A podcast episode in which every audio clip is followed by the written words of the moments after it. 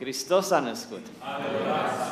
Mare minune și mare har, îl celebrăm în nașterea Lui, dar și în toată plinătatea lucrării sale. Din veșnicie în veșnicie, El este Dumnezeu, El este Domnul și Mântuitorul nostru. El să fie binecuvântat pentru seara aceasta, pentru slujirea și închinarea fiecăruia, în duh și în adevăr, și a celor din față, și a celor din sală, și de oriunde, și chiar a celor de pe internet, care se închină împreună cu noi, aceluia care este vrednic, Domnul nostru Iisus Hristos. Acum aș vrea să ne uităm tot la El și să ne bucurăm tot de El prin cuvântul Său și vă invit să deschidem în Noul Testament, în prima epistolă a Apostolului Ioan, capitolul 3, citim de la 1 la 10.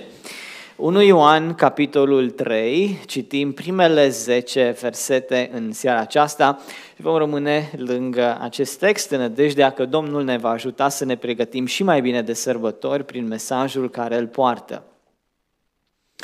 Cuvântul lui Dumnezeu spune aici astfel: Vedeți ce dragoste ne-a arătat Tatăl să ne numim copii ai lui Dumnezeu? Și suntem. Lumea nu ne cunoaște pentru că nu l-a cunoscut nici pe El. Prea iubiților, acum suntem copii ai lui Dumnezeu și ce vom fi nu s-a arătat încă. Dar știm că atunci când se va arăta El, vom fi ca El pentru că îl vom vedea așa cum este. Oricine are nădejdea aceasta în El se curăță după cum El este curat. Oricine face păcat, face și fără de lege și păcatul este fără de lege. Și știți că El s-a arătat ca să ia păcatele. Și în El nu este păcat. Oricine rămâne în El nu păcătuiește, oricine păcătuiește nu l-a văzut, nici nu l-a cunoscut. Copilașilor, nimeni să nu vă înșele, cine trăiește în neprihănire este neprihănit, cum El însuși este neprihănit. Cine păcătuiește este de la diavolul, căci diavolul păcătuiește de la început. Fiul lui Dumnezeu s-a arătat ca să nimicească lucrările diavolului. Oricine este născut din Dumnezeu nu păcătuiește, pentru că sămânța lui rămâne în el. Și nu poate păcătui, fiindcă este născut din Dumnezeu.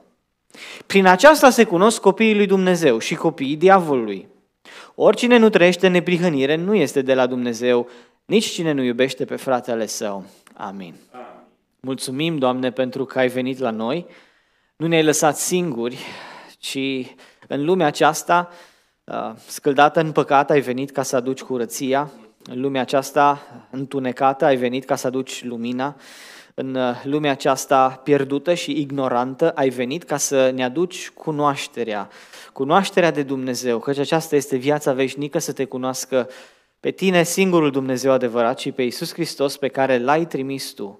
Mulțumim că aceasta este esența Crăciunului, Domnul Iisus Hristos, trimis de tine, Tată din ceruri. Ne rugăm să ne trimiți călăuzirea Duhului Tău cel Sfânt și cercetarea Lui, înțelepciune care vine de sus și de aceste sărbători, ca să înțelegem mai mult și mai bine pe Domnul nostru, lucrarea Lui, și să primim prin credință beneficiile Lui minunate. Încredințăm și timpul acesta în mâna Ta și te rugăm să lucrezi cu puterea și cu harul pe care numai Tu poți să le desfășori în mijlocul nostru. Amin. Amin. Vă invit să ocupați locurile. Ce vei sărbători anul acesta? Ce planuri ai pentru sărbători? De ce sărbătorești? De ce investești în sărbătoare? Oare nu cumva e doar o tradiție? Oare nu cumva e pierdere de vreme și o cheltuială și riscăm doar să ieșim obosiți din sărbătoare? În perioada sărbătorilor, ca să fim cu adevărat câștigați, e nevoie să ne uităm atât la narațiunile Scripturii, care ne descriu ce a făcut Domnul Iisus, cum a venit la noi, cum s-a născut, cum a trăit, a murit și a înviat, s-a înălțat la ceruri, dar e bine să ne uităm și în trecut și în viitor, să ne uităm și în Vechiul Testament la profețiile nașterii Lui, dar și în epistole, ca să vedem explicată nașterea Lui. Domnul nu ne-a prezentat așa doar un film al evenimentelor. Vedeți, asta este neajunsul atunci când te uiți la un film. Mai ales atunci când te uiți la un film religios. It's fun, I like it, îmi place să mă uit la filme istorice, religioase, cu temă biblică mai ales. Dar dacă n-auzi o predică, dacă nu studiezi cuvântul, dacă nu ți se explică ce ai văzut în evenimentele alea, e doar un film. Cu o situație inițială, cu o intrigă, cu oameni buni și oameni răi, cu un apex, cu un punct culminant și cu un deznodământ. Și cu asta basta, dăm niște review-uri pe cinemagia.ro și dacă ne-a plăcut filmul, bine, dacă nu, we move on. Domnul nu ne-a lăsat doar filmul evenimentelor în Evanghelii, în narațiunile Scripturii, ci ne-a explicat ce s-a întâmplat. În perioada aceasta m-am gândit, și cred că Domnul m-a inspirat în domeniul acesta, că textul de față, deși rar îl citim la Crăciun, niciodată nu l-am citit până acum la Crăciun și nu l-am predicat în perioada Crăciunului, cred că el explică foarte bine sărbătoarea nașterii Domnului, datorită unor verbe care se tot repetă. Fiul lui Dumnezeu s-a arătat. S-a arătat. Și când se va arăta El?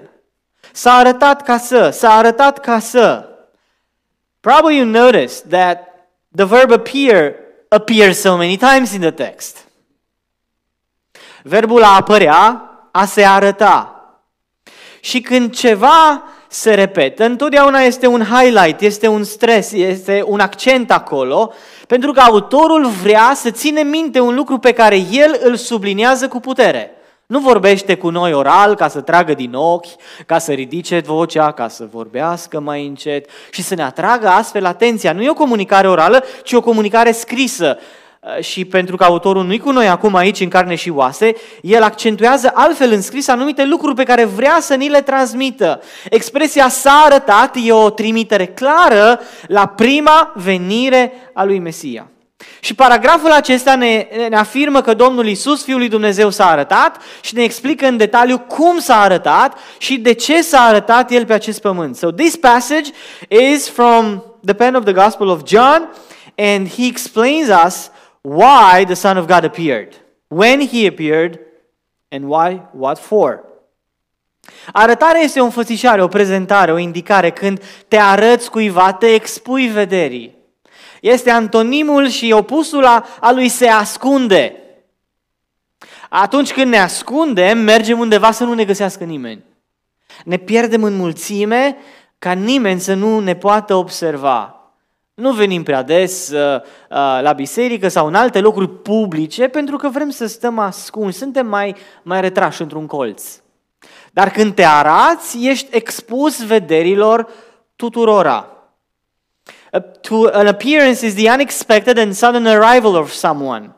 He does not want to be hidden, but exposed to everyone else around him or her. And Jesus Christ came to be seen, to be noticed, to be heard, to be understood, to be believed, worshipped and served. Hristos a venit ca să fie văzut, ca să fie ascultat, iubit, crezut, slujit.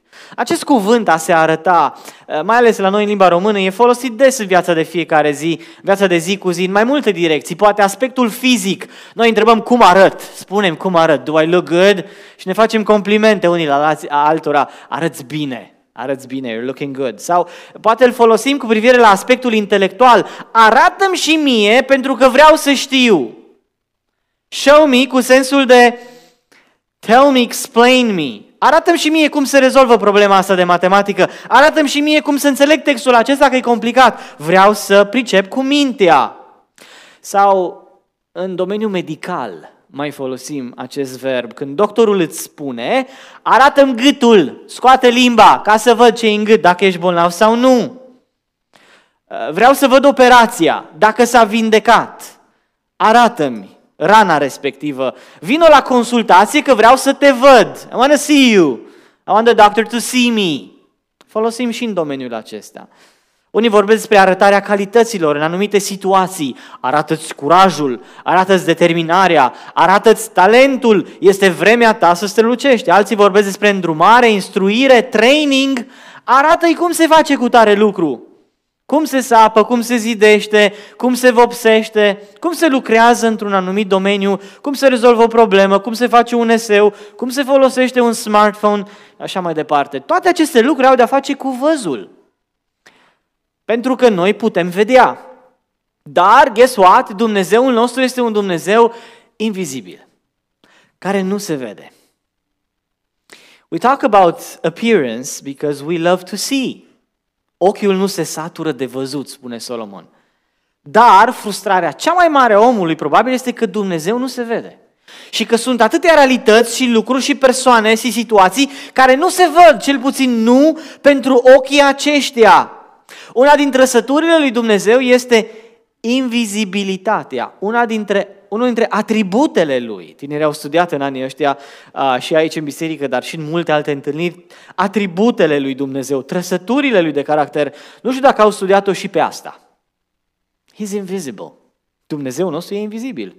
Ioan 1,18. Nimeni n-a văzut vreodată pe Dumnezeu. De ce? E invizibil. În 1 Timotei, Pavel are o doxologie, o laudă când izbucnește la adresa lui Dumnezeu și spune: a nemuritorului, nevăzutului și singurului Dumnezeu să fie laudă, cinste, mărire și glorie în veci de veci. Nimeni n-a văzut vreodată pe Dumnezeu. Așa a fost din trecut, din vechime. În Vechiul Testament, în Deuteronom, capitolul 4, Moise le scrie poporului evreu din vremea respectivă să le explice să nu cadă în idolatrie și că Dumnezeul lor este un Dumnezeu invizibil și că va trebui să se aducă în chinare fără să vadă o statuie, o imagine și altceva de felul acesta. Deuteronom 4, 11 și 12. Aduceți aminte de ziua când te-ai înfățișat înaintea Domnului, Dumnezeului tău, la Horeb. Când Domnul mi-a zis: strânge poporul la mine, că vreau să-i fac să audă cuvintele mele. Nu să vadă fața mea, ci să audă cuvintele mele. Voi v-ați apropiat și a stat la poala muntelui, muntele era aprins, flăcările se ridicau până în inima cerului, era întuneric, nori și negură de asă. De ce era întuneric? Ca să nu vadă. De ce erau nori? Ca să nu-l vadă. Și negură de asă. Versul 15. Fiindcă n-ați văzut niciun chip în ziua când va vorbi Domnul din mijlocul focului la Horeb. Vegheați cu luare aminte asupra sufletelor voastre, ca nu cumva să vă stricați și să vă faceți un chip cioplit sau vreo înfățișare a vreunui idol, vreunui om sau chipul unei femei, spune Sfânta Scriptură. Dumnezeu e invizibil și vrea să-i aducem o închinare fără fețe înaintea noastră, fără fețe în fața noastră. Dar mulți ar vrea și ei să fie invizibili, probabil ca și personajul din romanul lui H.G. Wells, Omul Invizibil, scris în 1897, personajul principal, Griffin, este un tânăr savant, scholar, care vrea să creeze o nouă rasă de oameni invizibili. Cât de mult și-ar dori oameni să fie invizibili, să nu fie văzuți, să facă toate prostiile care le trec prin cap, să se ducă la magazin, să ia tot ce vor de acolo, fără să plătească, nimeni nu-i vede, nimeni nu-i poate prinde, pentru că sunt invizibili. Oamenii nu vor reuși să devină vreodată invizibili, dar Dumnezeu este, a fost și va rămâne invizibil. Cel puțin pentru ochii noștri trupești. De ce este Dumnezeu invizibil? V-ați întrebat vreodată lucrul acesta? Dumnezeu e invizibil din cel puțin două motive. Unu, pentru că Dumnezeu este Duh. Why is God invisible? Two simple reasons. Because He is a spirit. And we can see each other's bodies, but not the spirits of one another. Ne vedem trupurile unii altora, dar nu ne vedem sufletele. Nici mintea, nici inima, nu putem ajunge în inima sau mintea celor de lângă noi, nici chiar în inima sau mintea partenerului de viață, nici măcar sufletul nu ni-l putem vedea. Doar trupurile ni le vedem, le atingem și interacționăm cu ele, dar nu duhurile, sufletele. Un duh nu poate fi văzut. Un duh nu poate muri, nu poate fi împușcat, nu poate fi legat cu ropes, cu funii și așa mai departe. Duhul nu este văzut cu ochii fizici, nici măcar nu este așa cum își imaginează oamenii, un genie, lampa lui Aladin, așa un soi de balon din ăla gonflabil care tremură când se mișcă. Astea sunt imaginații de la oamenilor, dar nu știm cum este sufletul sau duhul. Și al doilea motiv e pentru că noi suntem păcătoși. De-aia nu-L putem vedea pe Dumnezeu, pentru că El e Duh. Nu se vede pentru ochii trupului și pentru că noi suntem păcătoși. În Exod 33 e o situație interesantă cu Moise și Dumnezeu. Moise se bucură că Dumnezeu iartă poporul după idolatria cumplită, când și-au făcut un chip cioplit din aur, un vițel, ca așa au învățat ei în cultura Egiptului. Domnul îi iartă și merge cu ei și Moise își freacă mâinile ca românul, care zice: mi-a dat un deget, o să iau toată mâna acum, l-am prins pe Dumnezeu în toane bune, profit la maxim, și zice: by the way, Doamne, one more thing, arată-mi și fața ta. Dacă tot ne-ai iertat, dacă tot discuți cu mine face-to-face într-un mod extraordinar și tot ești așa bun cu noi și te-am prins în toane bune, nu știu când te mai prind așa deschis și drăguț, arată în fața ta! Am stat cu tine pe munte zeci de zile, dar n-am văzut nimic! Te-am auzit și am vorbit cu tine cum n-a vorbit nimeni pe pământ, dar n-am văzut nicio față, nimic! Ce îi spune Dumnezeu lui Moise? Fața nu mi se poate vedea. Pentru că nu se poate ca omul să mă vadă și să trăiască, ca și puiul la rotisor, ne-am frige, ne-am pârjoli înaintea lui. We would burn, we would be exposed to the sight, the majestic, holy sight of God. Pentru că suntem păcătoși. De aceea, în lumina Scripturii, reacția lui Yuri Gagarin, cosmonautul rus, care a fost în cosmos și a revenit pe pământ și s-a lăudat că nu l-a văzut pe Dumnezeu. I've been there, done that, been in the space. Dar nu-i Dumnezeu acolo, deci nu există. E un argument slab.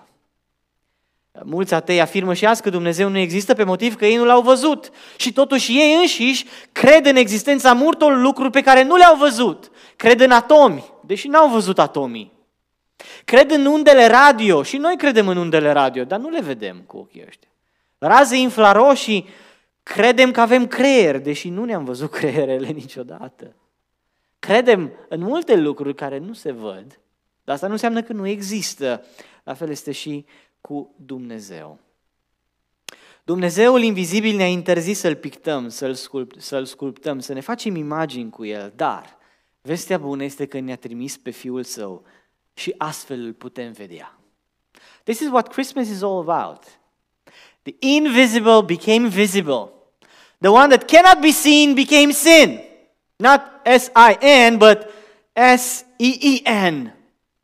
Asta e esența Crăciunului, frați și surori. Invizibilul a devenit vizibil. Cel invizibil s-a făcut vizibil. Cel nevăzut este acum de văzut. Arată-ne pe Tatăl și ne va fi de ajuns. Și Filip, ca și Moise, ca și orice alt om pocăit, tânjește să-L vadă pe Dumnezeu. Și Iisus îi spune, cine m-a văzut pe mine, a văzut pe Tatăl, n-are nevoie de poze, n-are nevoie de filme. By the way, de-aia a venit Dumnezeu pe vremea când nu exista smartphone. Pe vremea când nu existau aparate foto, camere de luat vederi și lucruri de felul acesta și nici tehnologie. Pentru că nu asta contează ce barbă a avut Domnul Iisus, ce culoare a ochilor și așa mai departe, ci contează El, persoana Lui, caracterul Lui și lucrarea Lui. Dar nu uitați, esența Crăciunului. Cel invizibil a devenit vizibil, cel nevăzut a devenit văzut, cel fără trup s-a întrupat. Că și Domnul Iisus era numai Duh, ca și Duhul Sfânt, ca și Dumnezeu Tatăl, dar de acum, de la nașterea Lui, are trup. Cel din veșnicie a intrat în timp. Asta este minunea Crăciunului și nu este minune mai mare. Christmas is about the appearance of the Son of God. And I believe this is the thesis statement of this chapter, of this paragraph that we're studying tonight. Crăciunul înseamnă arătarea Fiului lui Dumnezeu. Și de aceea, un text precum 1 Ioan, capitolul 3, este de Crăciun. Și de Crăciun, pentru că el spune atâtea ori, Fiul lui Dumnezeu s-a arătat, s-a arătat, s-a arătat. Acum aproape 2000 de ani, 1900 și ceva mai exact, apostolul Ioan era bătrân, puțin înainte să meargă în pușcărie pe insula Patmos, într-o vreme grea și atunci pentru biserici, cu persecuție din exterior, cu învățături străine din interior despre persoana lui Hristos. El aduce claritate și binecuvântare peste biserică, vorbindu-i bisericii despre capul ei, despre mirele ei, despre Domnul ei, despre Mântuitorul ei. E o epistolă care vorbește despre viața veșnică.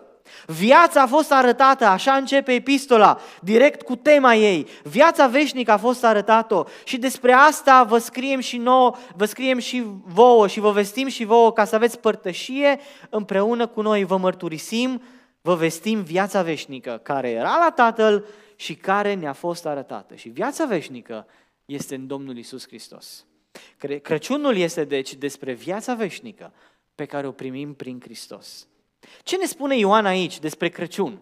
Despre venirea lui Hristos, prima lui venire. Sunt câteva lucruri care aș vrea să le subliniem pe scurt în seara aceasta. Four headings tonight about Christmas as the eternal life given by God the Father through and only through God the Son. Four headings tonight. First, it is the source of his appearance, the source of his coming, the source of eternal life. Verse 1. The love of the Father.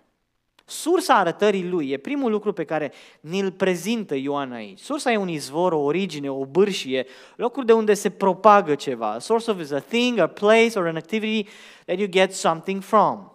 E nevoie să ajungi la sursă dacă vrei să te bucuri de un lucru de calitate. Am mâncat multă ciocolată bună în viața mea și nouă ne plac dulciurile, dar niciunde pe pământ n-am mâncat ciocolată mai bună.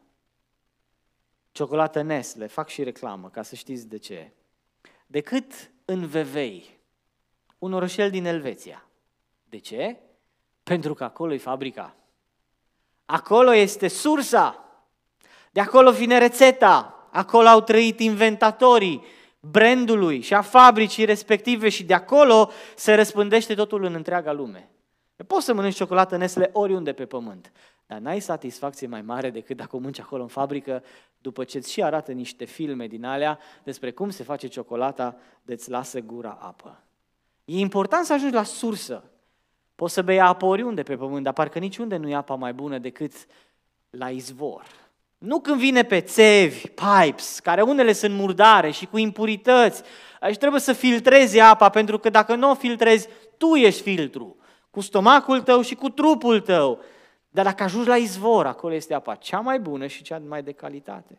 Oamenii vorbesc de surse de inspirație, mai ales pentru artiști, de surse de energie, oil, petrol, gaze, electricitate, baterii, generatoare, surse de câștig, salar sau business sau mai știu eu ce. Orice lucru de sub soare și are sursa lui. Se pune întrebarea dacă a venit Domnul Iisus la noi, de unde a venit? Dacă a venit viața veșnică la noi, de unde o avem? De la cine o avem? De la cine vine Domnul nostru? Răspunsul este de la Tatăl. Vedeți ce dragoste ne-a arătat? Cine? Tatăl. Tatăl este persoana cea uitată din Sfânta Treime. If there is a forgotten person in the Trinity, that's God the Father. Not the Son. Thankfully, he's preached. Not the Holy Spirit, he's preached, but in so many times, his image and work is twisted. But God the Father is the forgotten person of the Trinity, the one who has all authority. De la Tatăl. Putem să ne întrebăm uneori de unde venim noi. Crăciunul, ca și o naștere, presupune o naștere a Domnului Iisus, te duce la originea vieții. De unde venim noi? Oamenii se întreabă și de unde venim? Vin bebelușii cu barza, the stork? Cine îi aduce? Cine îi trimite? De unde vine? Involuntar, se spun tot felul de lucruri care mai interesante, chiar și între pocăiți. Domnul ne-a trimis această binecuvântare din ceruri, bebelușul respectiv din ceruri. Și o fetiță s-a dus acasă într-o zi, după ce a auzit la biserică lucrul acesta, și a stat lângă frățiorul ei, proaspăt născut de câteva zile, săptămâni, și a întrebat-o și pe maică sa exact ce a auzit la biserică. Mamă, e adevărat?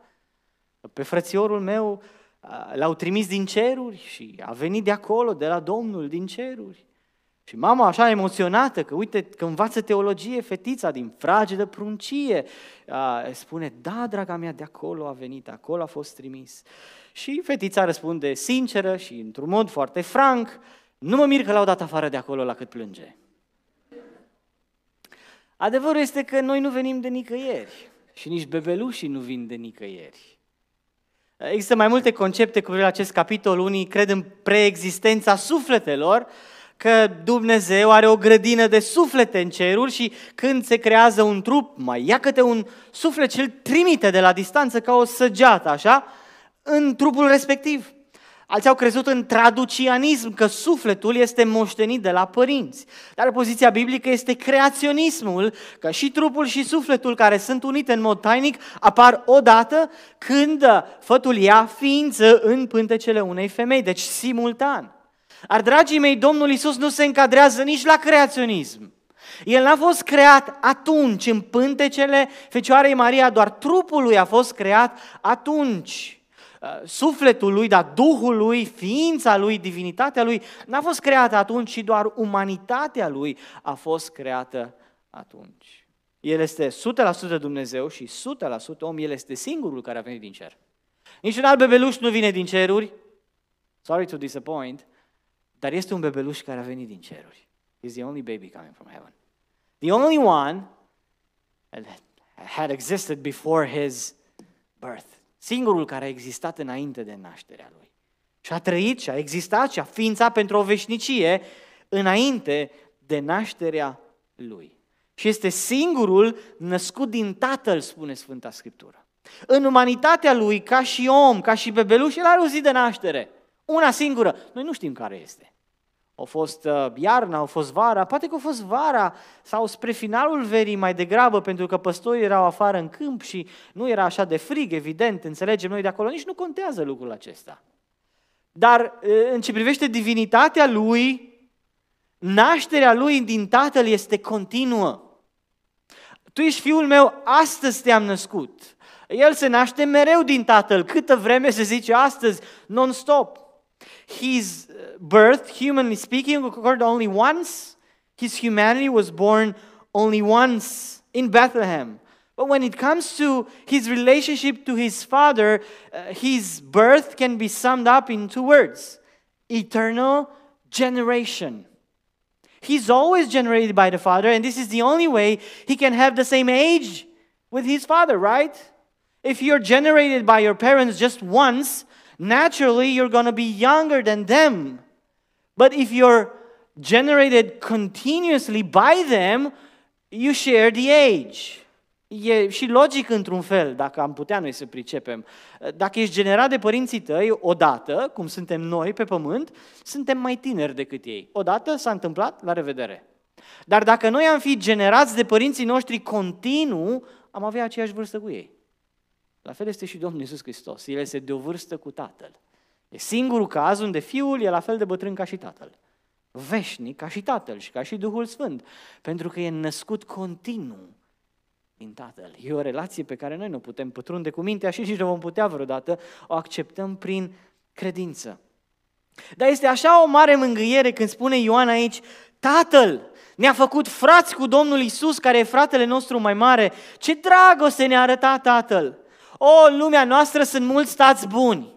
Și poate că sunt mai mulți buni decât răi, cel puțin în contextul creștin. Vreau să vă spun că în primul secol, când au ascultat epistola asta, primii creștini din vremea lui Ioan era invers. Cei mai mulți tați erau răi, foarte răi. Tații pe vremea respectivă în lumea greco-romană aveau drept de viață și de moarte asupra copiilor lor. Nu erau plini de afecțiune, nu erau echitabili. Copiii nedoriți erau lăsați să moară de frig pe treptele casei, afară, sau dați la fiare, la animale, aruncați la câini. Erau chiar sacrificați zeului Saturn, de unde avem noi cuvântul Saturday. Pe vremea respectivă, sâmbăta cum e la noi, oamenii se închinau lui Saturn și sâmbăta astfel de copii erau sacrificați și omorâți în cinstea chipurile acestui zeu. Copilăria în societatea și în cultura în care a apărut creștinismul nu era frumoasă ca și pe vremea noastră, cu amintiri din copilărie, ce fain a fost, cum m-au pupat părinții și tata a făcut totul pentru mine și mi-a dat de toate și da, de unde? În primul secol era invers, toate prostiile astea erau legale, erau practicate, erau la modă și dintr-o dată vine Ioan și spune, este un tată perfect. Ce mare mângâiere! Este un tată perfect, este un tată veșnic, care are un fiu întâi născut pe Domnul Iisus Hristos, eternal generation, și care ne-a făcut frați cu acest fiu. Și care ne-a arătat dragoste. Dumnezeu este un alt fel de tată.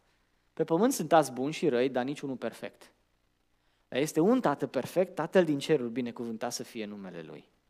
De la El a venit Fiul. De El s-a făcut ascultător până la moarte și încă moarte de cruce.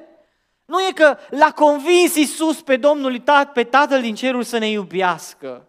Ca și tata care-i dur în familie și bate pe copii cu cureaua, dar mama plânge, ca și Domnul Iisus spune, nu-i bate, hai te rog eu frumos, nu-i bate, bate-mă pe mine în loc.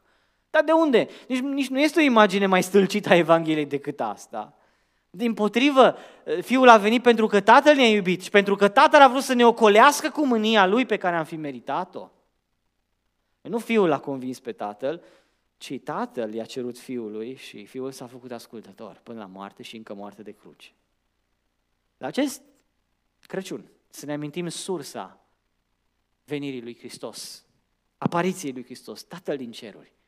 Să simțim încă o dată, prin intermediul cuvântului și a Duhului Său ce Sfânt, inima lui de Tată, care bate pentru noi, care este pentru noi, care ne iubește, care ne îngrijește, care nu ne lasă, care, cum spune cuvântul în Efeseni 1, ne-a ales, ne-a înfiat, de apoi ne-a făcut moștenitori și care ne oferă toate lucrurile în ce privește viața și evlavia, ca să fim mai Lui și să ne bucurăm de har și aici și în veșnicie. Dar după sursa venirii Lui și a arătării Lui, textul mai subliniază sfințenia arătării Lui. Notice the second thing in verse 3 and 4, also in verse 5, the second half, especially the holiness of His appearance. El n-a venit ca orice alt bebeluș, deja setat ca păcătos. Orice alt bebeluș pe pământ vine ca și un computer pe care îl cumperi. Deja e setat. Are ori Linux, ori Windows, ori Mac. E deja presetat. Poate că nu are toate programele pe el, dar are sistemul de operare. La fel și copiii, dacă vreți. N-au ei toate păcatele deja la activ, că n-au trăit încă ca să le poată practica, să le poată comite. Dar au potențialul să le comită și le comit din secunda 1. Ca și computerul, care încă nu are programe, el e tabula rasa, e gol, dar are sistemul de operare și dacă pui anumite programe în el, să vezi cum le rulează de bine. La fel suntem și noi, oamenii. Dar el n-a venit așa. E singurul care a venit în sfințenie fără blestemul păcatului și normal. Nașterea din fecioară a fost modalitatea care a făcut ca lucrurile să fie în felul acesta. The holiness of His appearance is very important. Holiness is the quality of being set apart, being pure, being good, for good, not just for a while. Sfințenia e o separare, o punere deoparte, o curăție, o puritate pentru totdeauna la modul perfect și desăvârșit. Spune Scriptura, oricine are nădejde asta în el, se curățește după cum el este curat. Versetul 5, el s-a arătat ca să ia păcatele și în el nu este păcat. Domnul Iisus a fost de-a lungul vieții sale pământești, bârfit, calomniat, atacat.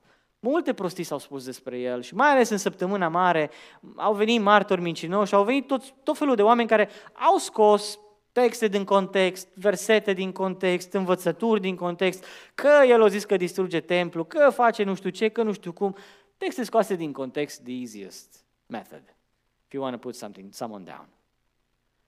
Dar niciunul nu l-a putut dovedi că are păcat.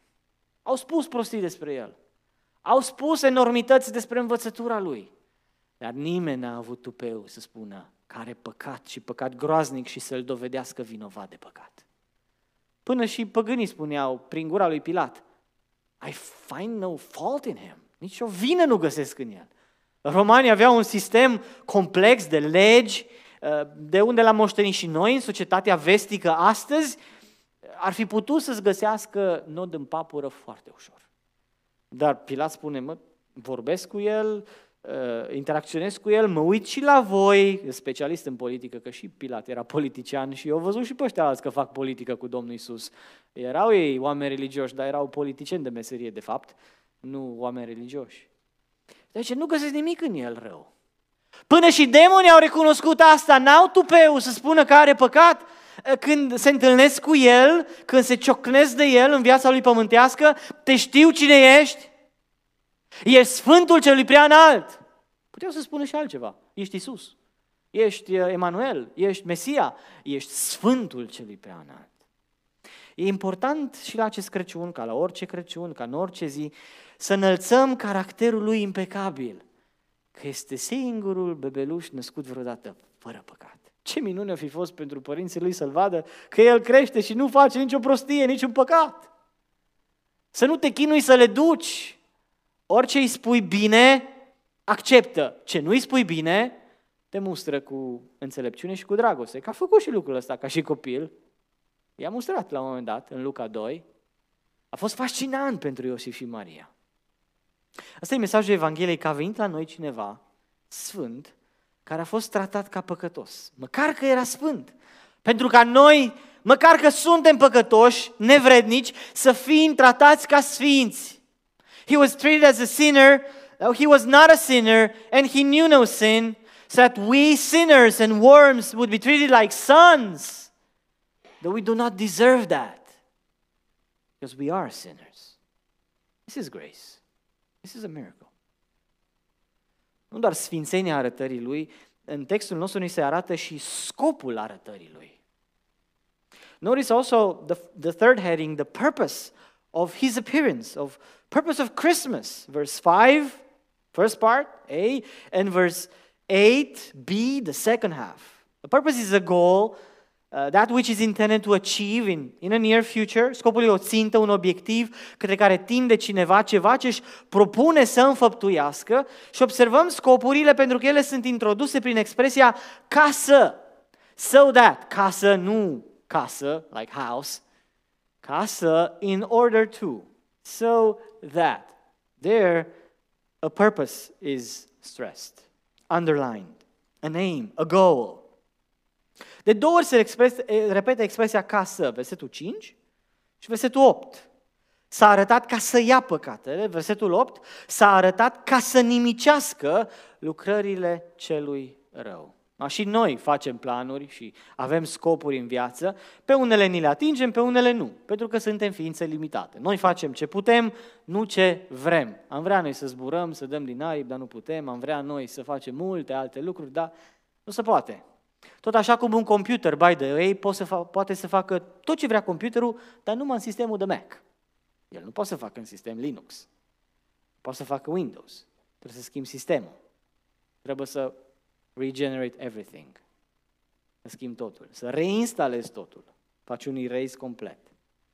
Dumnezeu însă își atinge scopurile întotdeauna. Și a venit la noi cu scopuri clare și precise. Aici sunt două, în Biblie sunt multe, multe, dar aici sunt două scopuri clare pentru care a venit. Versetul 5, ca să ia păcatele. A venit pentru păcatele noastre, a venit ca să ia păcatele. E vorba aici de inima Evangheliei. This is the heart of the gospel. Propitiation, atonement for sin.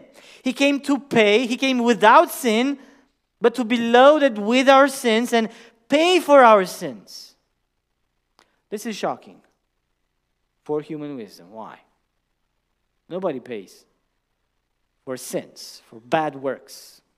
But you can find so many people willing to pay or to sponsor good things, good projects, good works. Deci este șocant pentru înțelepciunea omenească versetul acesta. Pentru noi nu mai este că ne-am obișnuit și suntem în umbrela creștină și în cultura creștină de astăzi, dar nu trebuie să fim creștini culturali, ci biblici.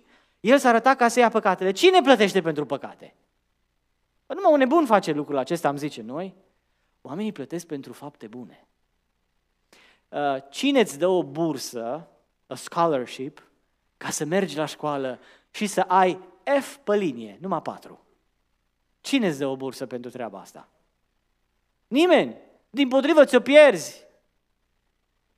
Dar dacă ai un talent, dacă ai lucruri bune în viața ta, se poate găsi un sponsor să te sponsorizeze, să investească în tine, într-un sportiv care promite multe, care iese în evidență că joacă mai bine ca și ceilalți, ca și cei de generația lui. Mă, în ăsta investim, n-are el bani, dar îi facem noi rost de fonduri ca să lucreze mai mult, să aibă antrenori mai buni, pe ăsta îl ducem la școală în Ivy League sau în alte locuri, îi plătim noi pentru că are potențial și sunt lucruri bune, dar nimeni nu te plătește să înjuri, nimeni nu te plătește să chiulești, să faci lucruri rele, să iei note rele.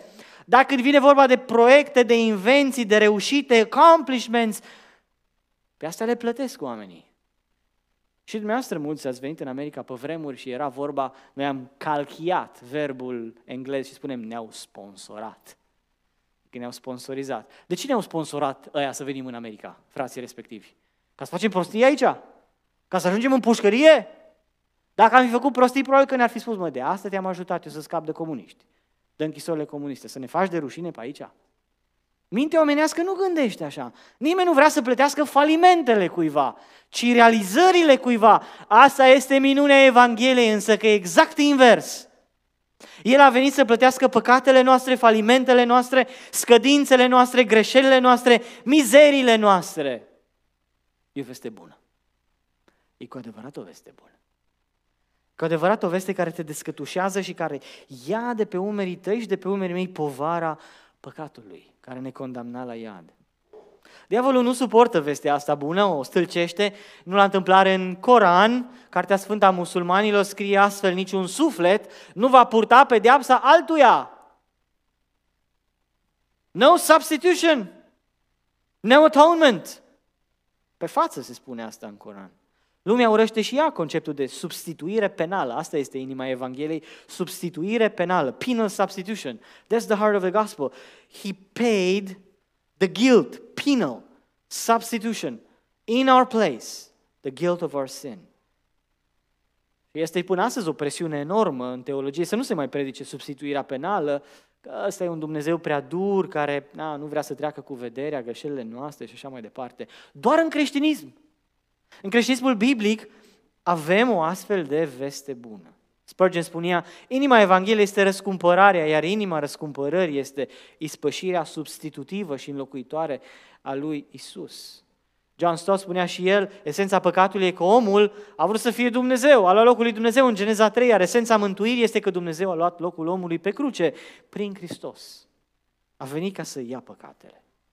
Dar versetul 8 spune: a venit ca să nimicească lucrările celui rău, să nimicească lucrările diavolului. Fiul lui Dumnezeu s-a arătat ca să nimicească lucrările diavolului. Christ is a destroyer. I know you might not use this metaphor in your prayers, but I urge you to. He's a destroyer. Now, this word is used in the military, right? Cuvântul ăsta, distrugător, e folosit în lumea armatei, o navă militară rapidă, dotată cu artilerie grea, cu rachete, cu torpile. Cel mai scump distrugător din istorie a fost lansat de apă de americani în statul Maine, prin 2013, USS Zumwalt, DDG-1010, a Guided Missile Destroyer de la US Navy, a costat peste $4 miliarde, billions of dollars, e un sistem de lansare a rachetelor care atinge ținte la sute de kilometri distanță. Proiectile impresionante care zboară nu cu viteza sunetului, de 7 ori viteza sunetului, cu rachete care au 185 de metri lungime, peste 600 de fiți, aproape 610 fiți lungime și nu pot fi detectate de radar. Ceva fabulos, fiecare armată vrea să aibă un astfel de distrugător în dotare. Și Dumnezeu are un astfel de distrugător în dotare, Fiul Său. El a venit ca să nimicească, El este cel mai eficient distrugător din istorie, care nu aparține americanilor, nu e un sistem omenesc, cel mai eficient distrugător din istorie însuși Domnul Iisus Hristos, copilul născut în Betlehem, la care cel mai mult se gândesc, un Iisusuț drăguț, rozbombon, cu ochi albaștri, senii. Da, dar în Apocalipsa se vorbește și despre mânia mielului, ceva ce n-am văzut noi niciodată. Ați văzut miel mânios? Păi nu, că de-aia îl duci la măcelărie, de-aia îl tai, nu face scandal. Dar va fi un miel mânios, unul singur. El a venit să distrugă. Ce să distrugă? Încă de la început avem profeția din Geneza 3:15. Sămânța femeii, by the way, seed of the woman, virgin birth, it's right there in the text, Christmas, va zdrobi capul șarpelui. Da, va avea călcâiul zdrobit, dar va zdrobi capul șarpelui. A venit pe pământ știind ce are de distrus. S-a arătat cu scopul de a nimici lucrurile diavolului. Care sunt ele? Păi robia spirituală a oamenilor. Diavolul ne ține legați. Domnul Iisus spune în Ioan 8, if the Son, S-O-N, not S-U-N, will set you free, you will be free indeed. Dacă Fiul vă face liberi, atunci veți fi cu adevărat liberi, veți fi adevărat liberi. Până atunci suntem oameni în robie a păcatului, dar care negăm asta. Ca și bețivul și alți oameni prinși de pasiuni. Nu, eu n-am nicio problemă, dar el e distrus. A venit să distrugă, da, robia spirituală a oamenilor. De asemenea, ispitele. Biblia ne spune că da, vom avea ispite în viață, dar El nu va îngădui să fim ispitiți peste puterile noastre. 1 Corinteni, capitolul 10, versetul 13, ci a pregătit împreună cu ispita și mijlocul ca să ieșim din ea, să o putem răbda, să o putem birui. Nu suntem singuri în fața ispitelor. Crăciunul ne spune că El, Hristos, distrugătorul, e gata să ne ajute să torpilăm ispita respectivă. Acuzarea continuă a diavolului e ceva ce Hristos distruge. Satana asta înseamnă în greacă, adversary, adversar. Și el părăște, comentează, Nu-l știi tu pe ăla, nu-l vezi tu pe ăla la alt.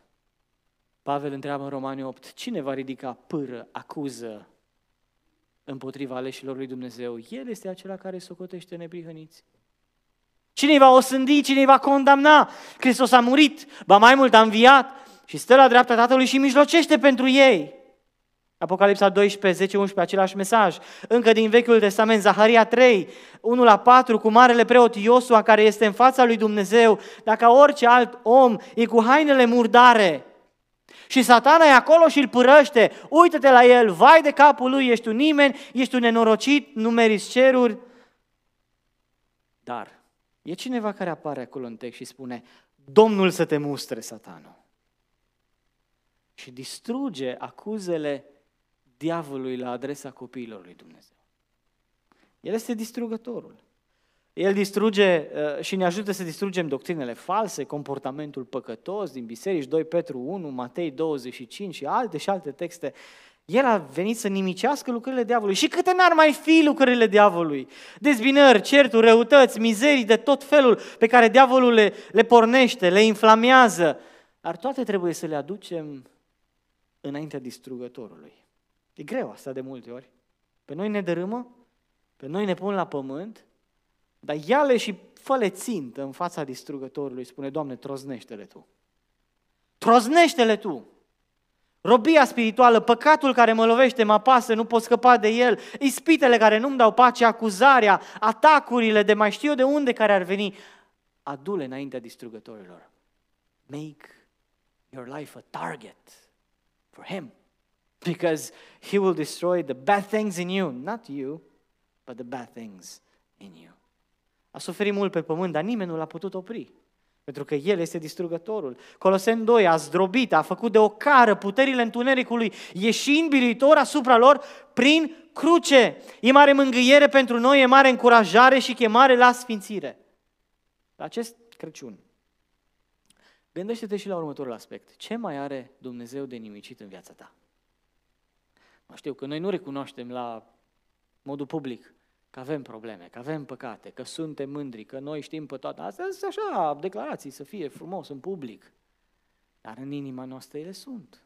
Inima omului este rea, înșelătoare. Dar Dumnezeu ne schimbă, ne transformă. Ce mai are El de nimicit, de distrus în viețile noastre? Nimicirea acelor lucruri va fi o mare binecuvântare pentru noi.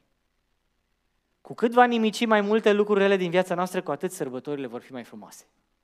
Nu cu cât mai multe cadouri vom primi, cu atât vor fi sărbătorile mai... No. Not the more gifts you have, and the more gifts you have, the better the celebration. But the more things are destroyed, bad things, and sinful things are destroyed in your life, the better will be the Christmas, the celebration. Ne rugăm ca Dumnezeu să distrugă în continuare lucrările celui rău și să ne dea har. Și ultimul lucru, al patrulea, după sursa arătării Lui, după sfințenia arătării Lui, după scopul arătării Lui, Ioan ne vorbește și despre schimbarea oamenilor prin arătarea Lui. Notice the fourth and the last heading here, the transformation of human beings through His appearance. Verse 2, verse 9 and 10.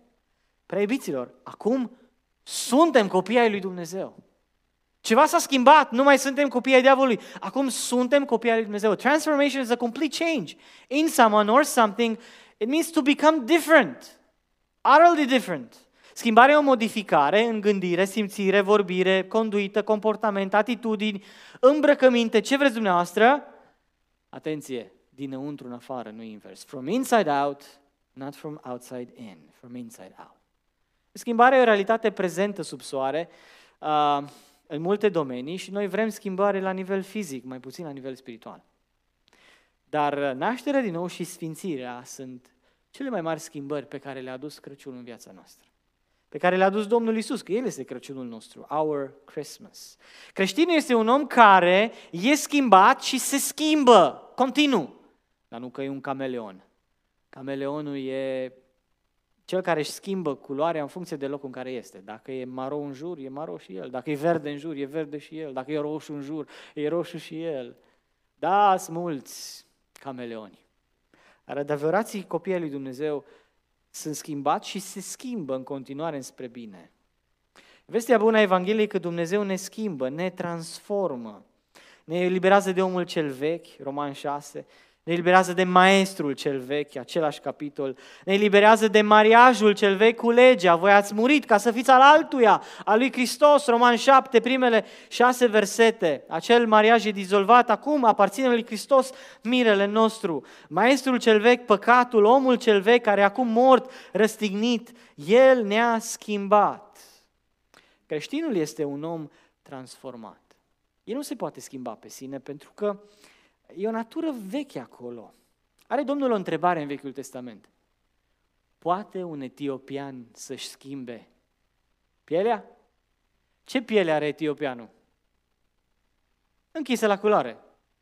Noi nu avem alt cuvânt în limba engleză, sorry. Negru. Poate el să-și schimbe pielea? Nu poate. Dar și invers e valabil. Poate un alb să-și schimbe pielea? Nu poate. Dar este o șansă, știți care? Să se nască încă o dată. De data asta cu culoarea respectivă. Culoarea nu e importantă, caracterul, inima, transformarea lăuntrică, alea sunt importante. Dar și noi ne putem schimba pielea? Nu să ne dăm cu cacao, untne alea și să ne dăm cu un soare și să suflăm cacao să se prindă pe față, nu. Prin naștere! Start all over! Regeneration. Asta se întâmplă la nivel spiritual. Este o fabulă foarte înțeleaptă despre o broască care vrea să treacă balta în partea cealaltă. Și un scorpion a venit și a spus, hai du-mă, te rog, până pe partea cealaltă, că tu știi să te descurci cu balta. You love the pond, I don't. Tu știi să mergi, eu nu reușesc. Mă, fi serios, tu ești scorpion, ai un ac și o să mă înțapi, te cunosc eu. Nu, îți promit. Da, așa fac eu, dar acum mă abțin. Îți promit. Deci eu m-am hotărât până 5 minute. Pun deoparte obiceiurile mele și apucăturile mele, nu mai trecem până pe partea cealaltă. Și nu. Facem un deal foarte bun. Broasca a acceptat în final. A început să-l treacă balta și ispita era mare, dar scorpionul se abținea și se uita în stânga, se untea în dreapta. Și când se ajungă pe malul celălalt, scorpionul își înfige acul, își trimite veninul și lichidează broasca. Broasca rămâne însă în viață pentru câteva secunde, ajung pe partea cealaltă. Ți-am zis eu că o să mă înțepi. De ce nu te-ai mai putut răbda câteva secunde? Scorpionul spune, pentru că asta e natura mea, nu pot să trăiesc fără să nu înțap. Așa e natura omului, nu poate să trăiască fără să nu păcătuiască. E nevoie de o schimbare, de o transformare radicală, asta e nașterea din nou. Hristos, Dumnezeu Tatăl prin Hristos ne-a dat dreptul să ne numim copii ai lui Dumnezeu, suntem adoptați, primești numele la adopție, dar ne-a și născut. De ce amândouă? Că la nivel omenesc numai una trebuie. Ori te naști, ori ești adoptat. Nu trebuie amândouă, nici nu se poate amândouă. Ba la nivel spiritual trebuie amândouă, prin adopția spirituală primești numele Domnului, titulatura lui, moștenirea lui, cetățenia împreună cu cei sfinți, dar în nașterea din nou primești și viața cea nouă. Natura cea nouă prin Domnul Iisus Hristos. Dumnezeu ne schimbă și această natură nouă se poate vedea. Versetul 9 și 10, oricine e născut din Dumnezeu nu păcătuiește, pentru că sămânța lui rămâne în el și nu poate păcătui, fiindcă e născut din Dumnezeu. Prin aceasta se cunosc copiii lui Dumnezeu și copiii diavolului. Oricine nu trăiește în neprihănire nu este de la Dumnezeu. Creștinul e un om iertat de păcat, dar este și incompatibil cu păcatul. We're not just forgiven of sin, we're incompatible with sin, verse 9 and 10. Acum, versetele astea sunt un pic traduse cu skepsis la noi în limba română, pentru că noi nu avem decât trecut, prezent și viitor, dar grecii au și alte timpuri verbale decât noi și mai greu de tradus. De aici nu trebuie să înțelegem, pentru că nu asta spune textul în original, unde n-are nicio greșeală Scriptura, că oricine e născut din Dumnezeu nu mai păcătuiește deloc. Doamne, câte păcate facem și după. Nu sunt așa grosolane și urâte ca celor din lume, dar facem cu grămada. Aici e vorba că nu perseverează în păcat, că nu-și găsește plăcerea în păcat. It's not the lifestyle anymore. The one who's born of God does not continue in sin. Că nu continuă în păcat. Păcatul e un accident acum. E prezent, dar e un accident. Nu este un stil de viață, o dragoste. Și aici spune cuvântul, pentru că avem ceva din Dumnezeu, sămânța Lui rămâne în El. Prin naștere ai ceva din părinții tăi, care te face să te poți într-un anumit fel. De aceea, omul lui Dumnezeu, copilul lui Dumnezeu, nu poate păcătui, în sensul că nu poate persevera în păcat la nesfârșit, pentru că e ceva din Dumnezeu în el. E ceva din Tatăl Ceresc în el, de aia, nu pentru că e robot. Noi folosim verbul ăsta, poate mașina să prindă atâția kilometri sau maile la oră, poate telefonul acesta să obțină nu știu câte poze. Ne speriem de multe ori că și noi suntem roboți. Nu e vorba de asta. Aici verbul are de-a face cu natura noastră. La fel și fiul risipitor n-a putut sta la nesfârșit la porci, pentru că a venit și-a în fire și a zis, măi, eu am ceva din tata, e tatăl meu încă, mă duc la el. E ceva care mă atrage la el, ce-i și în el și în mine, de DNA. ADN-ul lui Dumnezeu e o parte și în noi. Noi nu devenim Dumnezei, nu ne îndumnezeim, dar ceva din Dumnezeu, din natura Lui, este în noi. Tot așa cum la nivel fizic, noi nu devenim părinții noștri la naștere. Părinții noștri sunt părinții noștri, dar noi avem ceva din ei în noi. La fel este și la nivel spiritual. De aceea, arătarea Lui, iată că ne schimbă viața, ne transformă și lucrează în interiorul nostru. El pune sămânța Lui în noi, pune ceva din El în noi. Asta e minune, frați și surori. Dumnezeu nu lucrează doar de la exterior, mă, că ne întinde o mână, care rămâne săracul cu mâna întinsă. Că nu este niciunul neprihănit, niciunul care să caute pe Dumnezeu.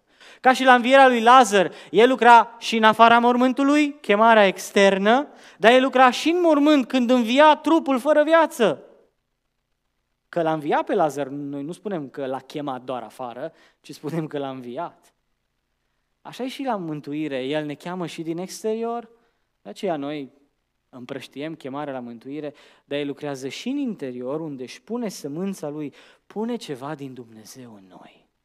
Asta e minunea Crăciunului, că Dumnezeu l-a trimis pe Fiul Său în lume și a fost ca noi, dar fără păcat. Ca să ne dea și nouă harul vieții veșnice, viața nouă în care pune ceva din noi, ca noi să fim ca El. Asta este o mare minune, o mare binecuvântare, să fim ca Tatăl Ceresc și să umblăm în viața de zi cu zi ca și El. Ne rugăm lui Dumnezeu ca aceste lucruri să ne însuflețească ca să prețuim mai mult Crăciunul. Nu ca sărbătoare, nu ca ritual, nu ca tradiții, ci ca apariția lui Hristos. El s-a arătat. Tatăl a trimis, de aia s-a arătat. E sursa arătării Lui. A venit sfânt ca nimeni altul. E sfințenia arătării Lui, a venit ca să ne ia păcatele și a venit ca să nimicească lucrările celui rău, e scopul Lui și e schimbarea pe care o aduce în noi. Pune ceva din Dumnezeu în noi. De aia copiii Lui Dumnezeu se înțeleg bine între ei. N-au toți aceeași vârstă, n-au toți aceeași educație, n-au toți aceeași hobby-uri, nu se pricep la fel la tehnologie, poate nici nu vorbesc aceeași limbă sau la fel de bine aceeași limbă, dar au toți ceva din Dumnezeu care îi unește. O naștere din nou. Binecuvântăm pe Domnul nostru, Tatăl din Cerul, pentru nașterea lui Hristos, pentru nașterea noastră din nou. Te chem să crezi aceste lucruri și vei fi mântuit și vei avea parte de îndurarea lui Dumnezeu. Vă chem pe toți să ne sfințim și să chemăm ca să nimicească ce mai are de nimicit în noi și astfel sărbătorile și anul care vine și anii ce vin să fie minunați, roditori și pentru slava Lui. Sărbători binecuvântate. Amin.